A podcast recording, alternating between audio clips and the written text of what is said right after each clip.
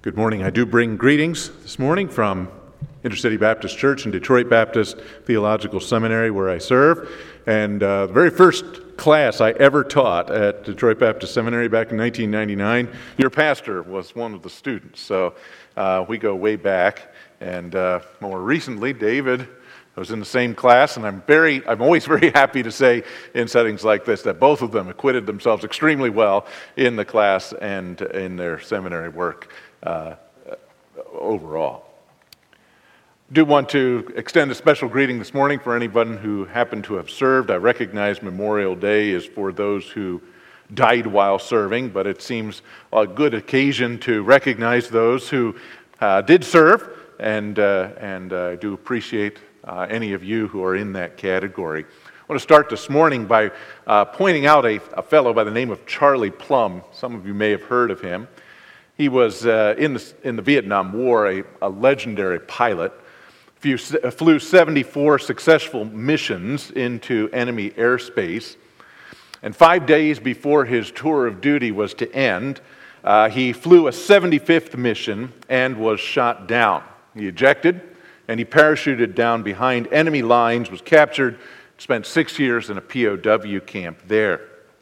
Sometime after his release, while eating in a restaurant, a man approached him and said, You're Charlie Plumb, aren't you? You flew jet fighters in Vietnam from aircraft from the aircraft carrier Kitty Hawk. You were shot down. Plumb asks, How did you know that? Well, I packed your parachute, the man replied. And he proceeded to shake Plumb's hand and said, I guess it must have worked. And Plumb admitted that it had. If that chute hadn't worked, he knew that he would not have been there that day. And that evening, Charlie Plumb couldn't get the conversation out of his head. Ace pilots during the Vietnam War were a bit like celebrities and rarely interacted with the enlisted soldiers, but one of these lowly sailors had packed his parachute and saved his life. And he came to realize that ordinary, nameless sailor not only completed his routine, uncelebrated task faithfully, and if he hadn't, this celebrity pilot would never have survived to tell the tale. And he became a motivational speaker. In fact, he still is one. Uh, he's known particularly for his probing question Who packed your parachute? Plumb learned during combat a lesson that is not restricted to the battlefield. We find that uh, this lesson that he learned, we're most successful in improving our own condition, physical or spiritual, when each of us, prominent or obscure in the visible life of the church, seek the good of each other. And what I'd like to look at this morning is a passage in 1 Thessalonians chapter 5, verses 14 and 15 that I think indicate this. And as we read, uh, you, you, we will see the overall message that comes from these verses. We must, as a church, seek the good of one another if our mission is to be successful. This passage is set at the end of one of Paul's largely positive letters. Some of his letters are you know, a bit more chiding, uh, but this is largely a positive letter. The first chapter is given over to praise, commendation of his readers' exemplary conduct, their exemplary work ethic, their faithfulness, and their commitment to sound doctrine. In verses 2 and 3, he expresses some concern because some of some of the uh, persecution that they were enduring, um, but uh, he commends them uh, for doing so faithfully. In the first part of chapter 4 and in the last part of chapter 5, Paul addresses a few failures and some neglect of duty in the life of the church. But even here, he prefaces the, this, this section in chapter 4, verse 1, by saying, You're already pleasing God in your walk, but I encourage you to do so even more. And I say all this to stress that Paul viewed his readers as true believers who sincerely wished to please God. And even though there were occasional wrinkles and missteps that mushroom later in, chapter, in, in the second book of the Thessalonians uh, to more significant issues, Uh, he, was, he was very pleased uh, with what they were doing. But here in 1 Thessalonians, Paul provides some simple, timely advice and correctives that, if they had followed them carefully, perhaps could have avoided 2 Thessalonians, which is a bit more harsh, ever from needing to be written. Interestingly, even though this, this letter is written to a church with pastors, Paul's instructions here uh, in verses 12 to the end of the chapter are addressed to the brethren. That is, normal, run of the mill church members. So, what we have here is the responsibility of ordinary church members to everyone else in the congregation. We are, as it were, in a school for the mutual edification and discipleship of one another. When you wake up on Sunday morning, if you're like me, you probably go through your head, okay, what do I have to do at church today? And so you sort of run through, am I in the nursery? Am I an usher? Am I a greeter? And no, I don't have anything to do today. And if you answer, if you, if you come to the end of your statement, I don't have anything to do today, reconsider because you always have something to do in the life of the church. There's 55 one another's in the New Testament, and those give you 55 bits of instruction for what you need to do and what you need to receive every time that you walk into this church. And so we find here that this section of Scripture is written with this in mind. Sometimes when we come to church, we are on the educating and discipling end of things. Sometimes we're on the receiving end of those things. And, and by the way, if you ever think you get to the point that you're only on the giving end, be careful because you've actually probably become vulnerable to at least one of the concerns that Paul is going to address here in these verses. So, what are the offenses that Paul is concerned with? Well, he identifies three of them in verse 14 and then gives solutions to the problem. And so, as we read these, I want us to be thinking about the problems from both sides. Not only how we may help those who struggle with these problems, but also examining ourselves along the way to discover our own susceptibilities. And if I can preface these remarks, I'm going to suggest here that probably you as an individual are vulnerable to one or more of these three, but you probably trend towards one of these. So I want you to be thinking in terms of am I an offender? And then also, and, and solve the problem in yourself, but then also, uh, the, the, the instructions are actually given to the mature to help those who have this problem. So, how can I help those around me? So that's what we want to do as we read this morning. So the verse is here, verse 14. We urge you, brethren, admonish the unruly, encourage the faint hearted, help the weak, and be patient with everyone. And then he follows up with a statement here see that no one repays another with evil for evil, but always seek after that which is good for one another and for all people. And so the three problems characteristic to ordinary church life are these being unruly, or perhaps if you have another translation, it may say something like idle. Those seem rather different. We'll have to talk about that. The second one is being faint hearted or timid, which are pretty similar. And the third, the, the, uh, the translations are pretty much agreed in calling this the being weak. And then for each group, a solution is provided. Not a punitive solution, you're not punishing people for being this way, but actually one that is corrective.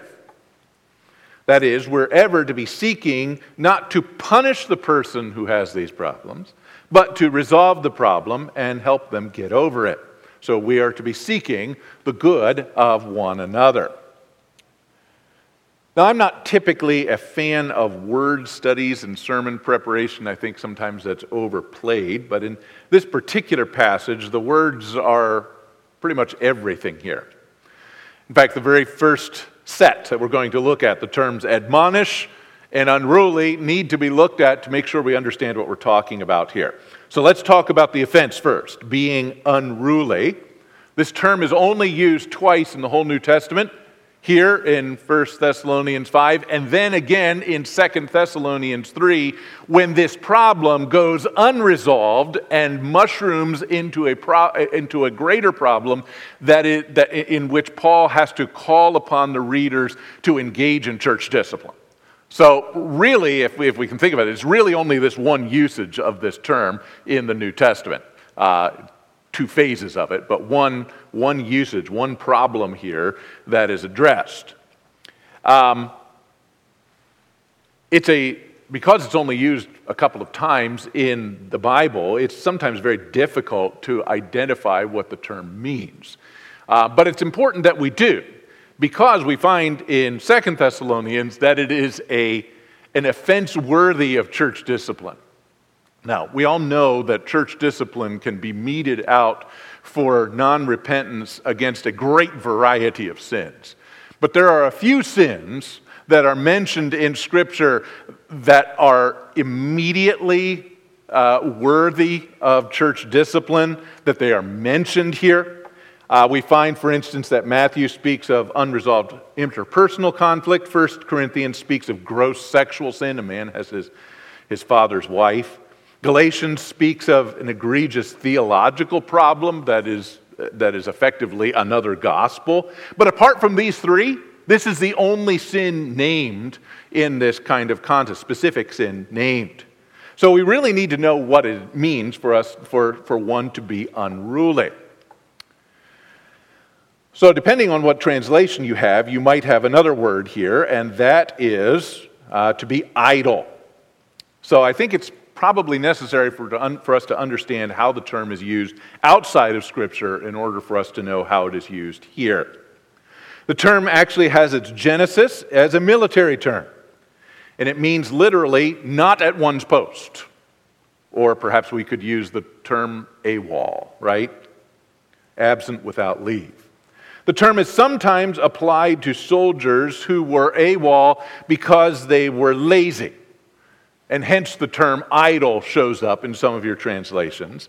But most uses of the term suggest that the soldier was AWOL because he was belligerent, he was rebellious. And so the term unruly uh, comes to the fore, and this probably it is likely the better term uh, in, in translation.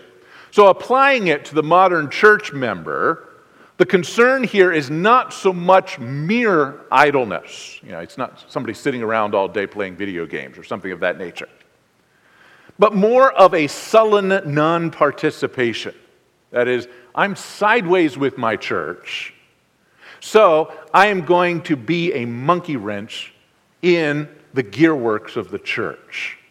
So this person is not so much neglecting his responsibilities, which is a problem but deliberately sabotaging the shared mission of the church by not doing his part and then passively preventing others from doing what they need to be doing.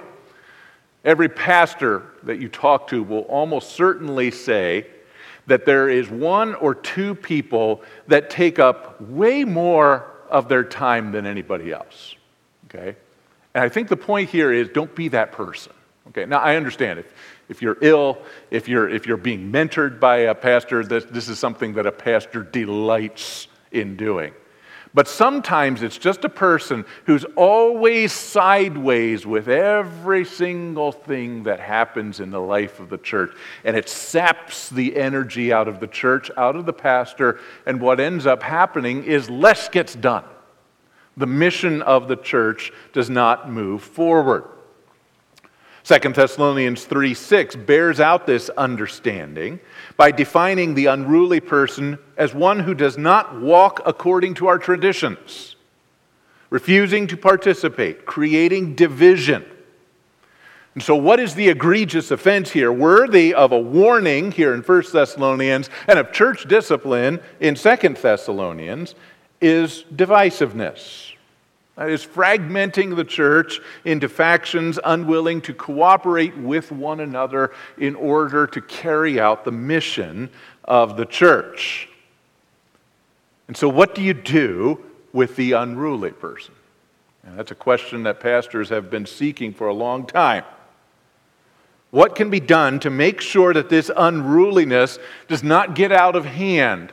And better, how the unruly person can be put to work carrying out the mission of the church. Well, Second Thessalonians bluntly recommends expulsion from the church, but here in First Thessalonians we find a stern measure that, if implemented carefully, might prevent the need for the aggressive steps that we see in Second Thessalonians. Paul says here, warn them, admonish them. If you're familiar with this, uh, the term here, the term is nouthetic, noutheo. So, nouthetic counseling is a term that comes from this. Um, and uh, if a nouthetic counselor is one who refuses to coddle or cultivate bad behavior, or to deal slowly with bad behavior by using some sort of a step down plan, in the words of the standard Greek lexicon, the term means this to charge someone to avoid or cease an improper course of conduct. Admonishing does not give room for the offender to give explanations, excuses, alternatives.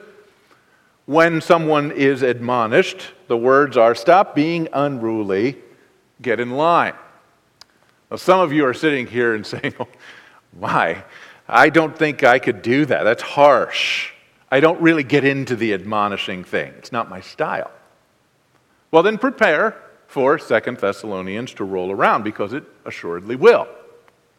For the good of all, Paul says, this is how you must approach such a person. Tell this person who undermines the programs or leaders or decisions of the church, who acts to subvert the good faith efforts of the majority and wants to talk about it continuously, that he's out of line.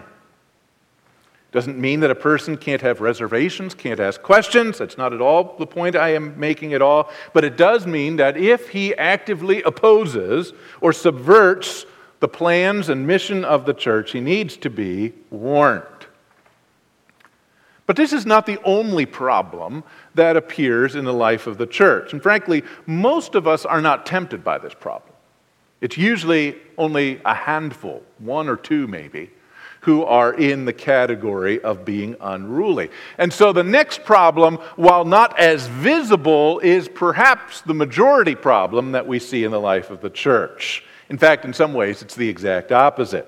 So encourage the faint hearted, Paul says. Again, it's vital to understand what it means to be faint hearted.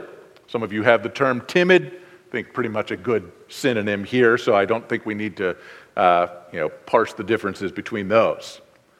Literally, here we have a small souled person, someone with a small soul. He is one who has experienced conflict in the past and doesn't want any more. He's become gun shy. He wants to avoid conflict at all cost, continually worries about conflict. He's the veriest, very happiest when there's absolutely nothing controversial ever happening in the life of the church. He worries every time something new or different happens in the life of the church, worrying always that the church is going to change and always for the worse. His favorite sentence is this We've never done it that way before. Let's not rock the boat by doing it now. Now, I do want to give a caveat here some changes in the life of the church are bad changes. Changes to fixed bodies of truth in the scripture, changes to philosophies of ministry uh, contained within the scripture, these can't be tolerated. Still, change always occurs in the life of any organism. And a church filled with timid people never takes on new challenges never seizes new opportunities, never addresses bad practices, never makes hard decisions, and rarely communicates the gospel. They just want peace and safety at all cost within their church community. And apparently there were a lot of people in Thessalonica who were timid people, faint-hearted people. If you take a look at the rest of this letter, you'll find that these people had gone, undergone extreme persecution so bad that they thought they had missed the coming of Christ and were in the time of judgment. And they wanted to ride out the storm, live quietly, unobtrusively for the rest of their lives, and then die in peace. Many it seems, were finished with the kinds of risk that bold gospel presentation require. Paul says this is a problem. But this kind of a problem is very different from being unruly. It is not addressed in the same nouthetic way that the previous problem was handled. Such an approach would not work for such a person. The timid tend to retreat even more deeply into their insecurities and effectively disappear. Several years ago, we acquired a rescue dog who was very uncertain. Let's put it that way. He wanted to please us, but he didn't know how, and he often made bad decisions. I tend to be fairly nouthetic myself, and I would rebuke this dog, and sometimes, apparently, a bit too harshly. And whenever this happened, he would exhibit symptoms of a canine syndrome. You didn't know that dogs had syndromes, they do. Uh, and so he had submissive urination syndrome. This is a syndrome that is aptly named. Uh, I'm not going to explain it. It's, it's, the, the, the name says it all, right? Submissive urination syndrome. And when he exhibited symptoms of this syndrome, it would make me more upset, naturally, and it only made the problem worse. Now, I don't expect that there are people in the church who have this syndrome, but there are timid people here and when reprimanded harshly, will respond a lot like my dog. You can't just slap the faint hearted into line and run roughshod over them. They'll slink back into a corner, just like my dog did. He probably won't leave the church, but he also will do very little to serve it and carry out its mission. So, what do you do with a timid Christian? Well, here's the word you encourage him. You comfort him. You gently remind him of the mission of the church. And when he says, you know, if nothing is ventured, nothing will be lost. And you answer by saying, nothing's going to be gained either. We've got a mission to carry out. And if that's not happening, then we need to do what it takes to get us there. And there's no retirement from this task. As long as there's life, there's an obligation to take part in the Great Commission at some level. There's always an obligation to do more than simply come to church. You've got to do something for God. But you don't chew out the timid person for failing to do this. Tell him to get with the program. You work together side by side with the timid person to accomplish something. You explain the vision, you live out the vision of the church and the goal for the church. Cultivate that nascent eagerness that is in all believers to do something great for God. You encourage the timid man. Paul gives examples of how to do this, I think, particularly in the books, the letters written to Timothy, right? Timothy apparently had some timidity in him. He begins his letter to Timothy with the encouraging words God has not given us a spirit of timidity, but of power and of love, of self discipline. You've got this, Timothy. Let's go out and do some good. You want to know how to encourage the timid? Well, read 1st and 2nd Timothy sometime, and I think you'll get a very good handle on what you can do for the good of the church to encourage the timid. So we've got the unruly and we've got the timid. Together, these two problems probably have destroyed as many churches as anything else. On the one, time, on the one hand, we have disgruntled, sullen people who sabotage the church's mission. On the other, we have people fully willing to abandon the church's mission for the sake of peace. Both groups suffer from unfruitfulness. They don't carry out the mission of the church. But we need to respond correctly to both. And our tendency, I think, is to get it reversed, right? We're scared of the unruly, so we let them, we, we, we just sort of encourage them and, and, and, and, and try to appease them. And with the timid, we say, just get in line, do something. And Paul says you've actually got it reversed. If you can reverse this, this will be serving the good of the whole congregation. But there's a third problem here before we get to our summary here help the weak. Help the weak. And the terms here are, there's really not much explanation that we have to give, right? Uh, the, the, the, the idea of helping is pretty easy.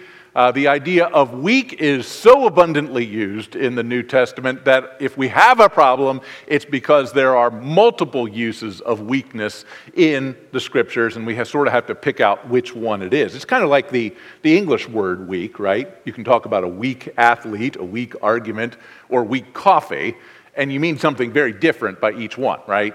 And the same thing is true in Greek. Um, we find, for instance, uh, that uh, the weak often has to do uh, with, uh, with people who are, who are physically weak. And certainly, we do need to be mindful of those who are physically weak in the life of the church. But the rest of these issues are of a moral and spiritual variety, and so it's likely we're talking here about a moral and spiritual weakness and not a physical one. But even here, we have some choices. For instance, there are some who are weak due to fear, due to their low station in life. And this really resembles the timid category. And I don't think Paul is going to be redundant here, so I'm going to leave this one aside. This brings us to the most likely meaning of the word weak, and that is immaturity and the proclivity towards moral failure.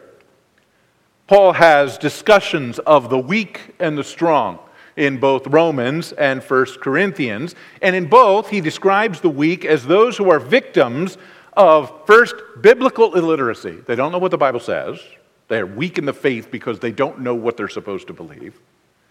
And then, secondly, they are particularly susceptible to temptation and to moral failure. So these are this is the category that we find mentioned here in 1 Thessalonians. One who is immature and thus biblically illiterate and for that reason is prone to moral failure.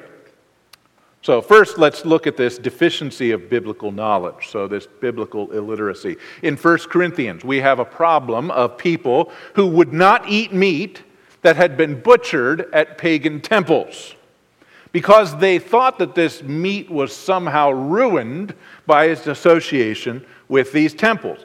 Now, most of these young Christians had been saved out of Greek or Roman contexts. They wanted nothing to do with idolatry, and so they would rather leave every vestige of it behind, uh, including the eating of meat that had been sacrificed to idols but had been put on the open market.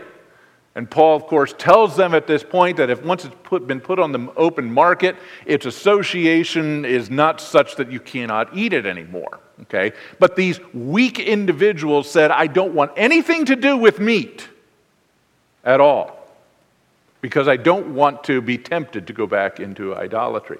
In Romans, the problem is similar but different.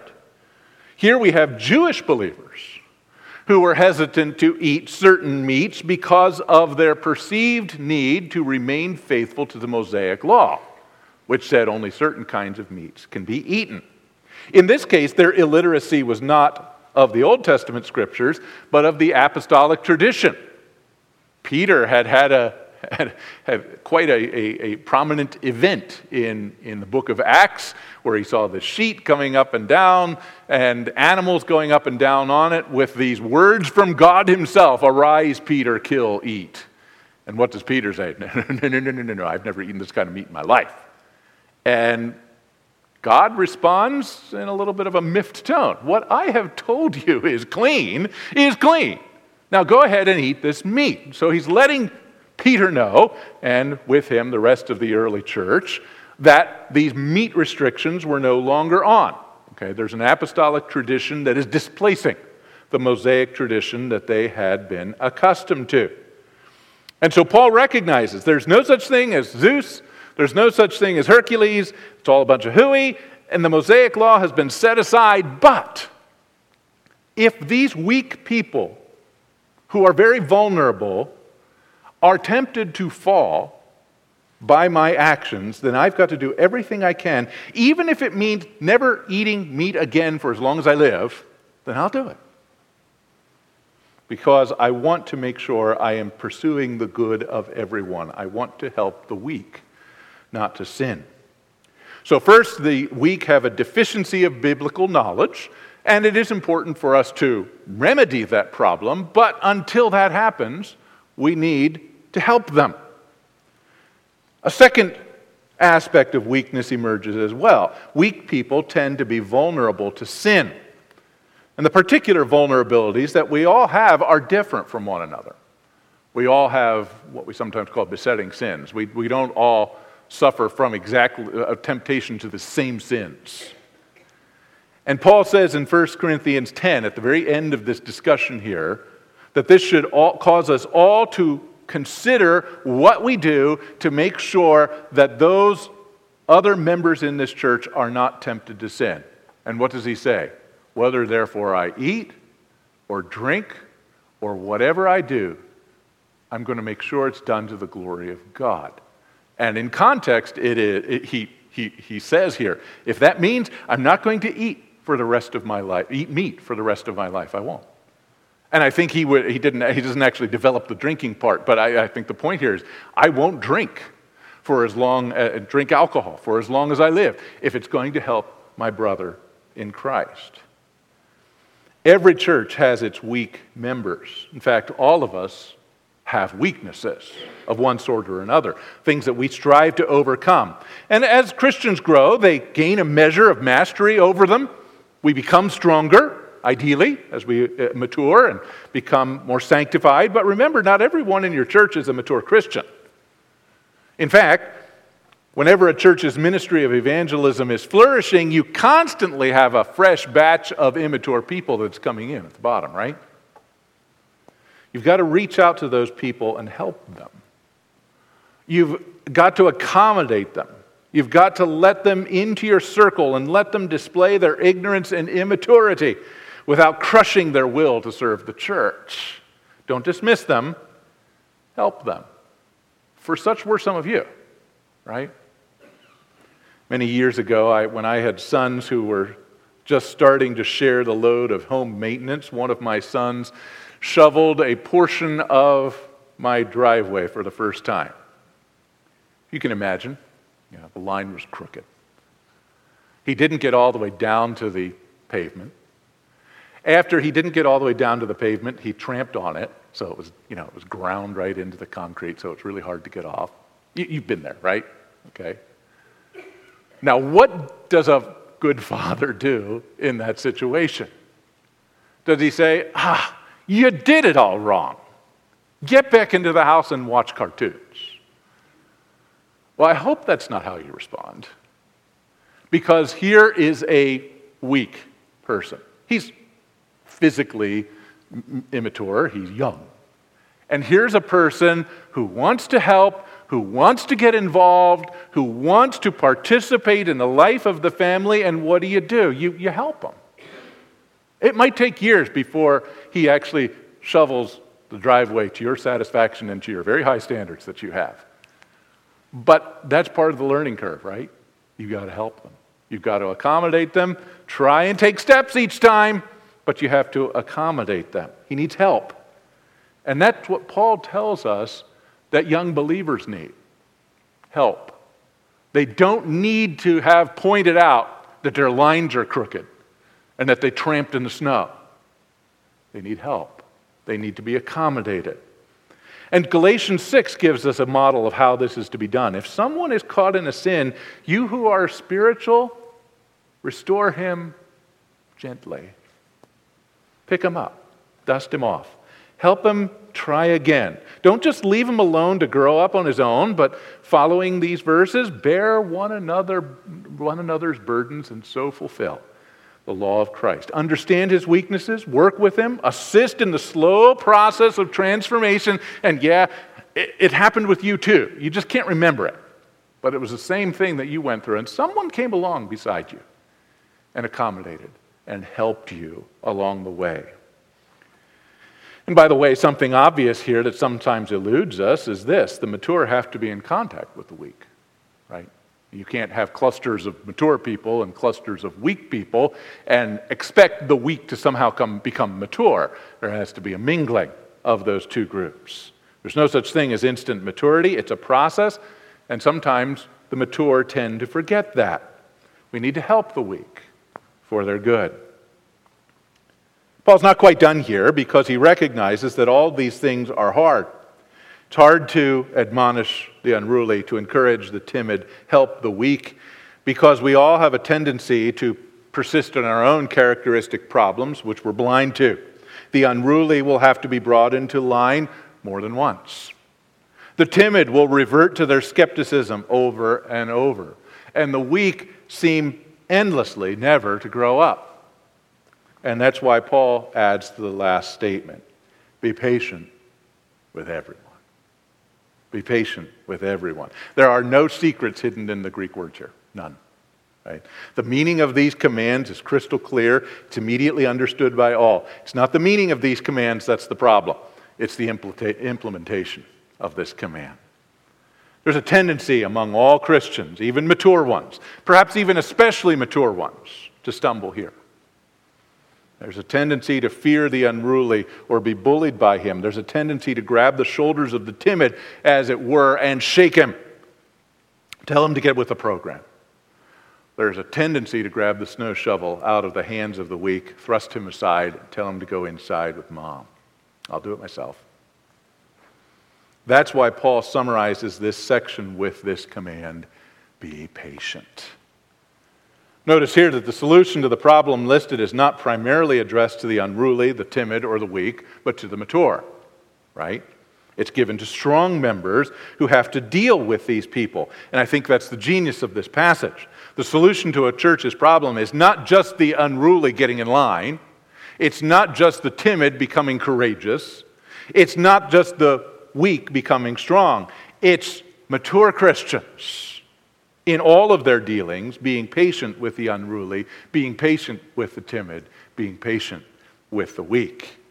And if there's any question as to what this patience is to look like, Paul summarizes the idea in verse 15 under two headings, right? First, negatively, don't be vengeful, don't be retaliatory. And then, secondly, seek the good of one another. Again, this isn't rocket science to understand, but it can be enormously difficult to do, right? There is in each one of us as believers a deep seated sense of righteousness and justice that can be cultivated for good or for ill. Cultivated poorly, righteousness becomes self righteous. I'm better than the timid, I'm better than the weak, and so I can dismiss them. Justice becomes vengeance. I'll clear up this problem. Might be ugly, but that's okay because I'm right. And oh, the trouble that those two responses can be. When our righteousness becomes self righteousness and our justice becomes vengeance, the church suffers. And so remember Paul's exhortation don't respond to the vices in verse 14 in a sinful, vengeful, or self righteous way. Instead, Look around the room at the unruly, timid, and weak people and suppress the urge to be angry, impatient, disdainful, or smug. And above all, we need to be reminded that lest we become arrogant, that we are all routinely numbered among the unruly, the weak, and the timid. We probably all, as I said earlier, have a tendency to one of those vices more than the other two, right? And we're in a frightfully dangerous place when we imagine that the people around us are unruly and timid and weak, but not me. I've gotten past all that. And if we find ourselves divisive, idle, timid, or discover that we have susceptibilities to specific sins, then by all means we need to treat that log in our own eyes before we try to address it, the uh, splinter in someone else's. And what will be the result of this action? Seeking the good of everyone, seeking to eradicate these weaknesses in ourselves and to seek the good of those who are scattered around this room. Well, look down to verse 23, and you'll see a summary of this section that includes all of, all of this whole section, really, from verses 12 to 22. The God of peace will sanctify you entirely, such that your spirit and soul and body will be preserved complete without blame at the coming of our Lord and Savior Jesus Christ. Not only will you grow in your personal sanctification, but so will the whole church. The church at large will be sanctified and become what it needs to be before God. This summer season will almost surely bring occasions for unruliness, for timidity, for weakness, to raise their ugly heads in the life of this church. I'm saying this confidently, not because I have got some sort of insider knowledge, but because Paul tells us these are common problems that always are persistent in the life of the church as part of the ebb and flow of church life, which is why Paul addresses it. So take time now to renew your awareness to your own susceptibilities as described in this text. Deal with them, first for yourself, and then for the good collectively of everyone around you. Let's pray. Lord, we're grateful for your word here. Lord, we are thankful for the church and for the pattern of that, that the patterns that it has of, of iron sharpening iron so that we each become more like Christ week in, week out, day in, day out. And Lord, help us all to see in your word that we saw this morning that this is a responsibility not of each of us individually, but all of us collectively. And may we all be inclined uh, this morning and always uh, to be seeking the good of one another. We pray this in your name. Amen.